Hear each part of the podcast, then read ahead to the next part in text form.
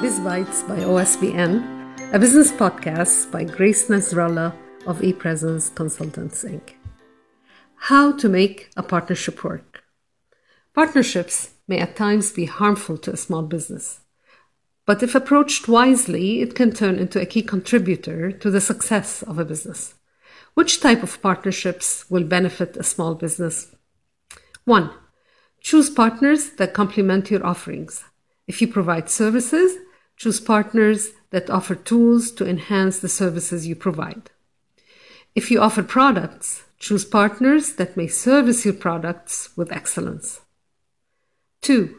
Choose partners that are skilled in turning a situation into a win win setting for all who are involved. 3. Choose partners that are go getters and that can make things happen. Planners that cannot implement their strategies are not good partners.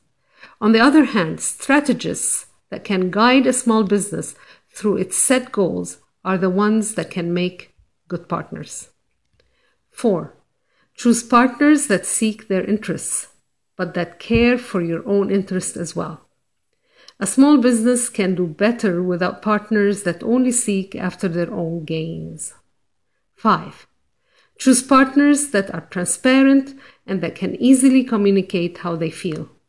It would be very stressful to have to interpret whether your, business partner is happy or dissatisfied with the established work arrangement. Partners that work hard on making their partnership work will head for success. There is power in teamwork, but there is also the threat of greed to take over and ruin years of successful partnerships. Beware.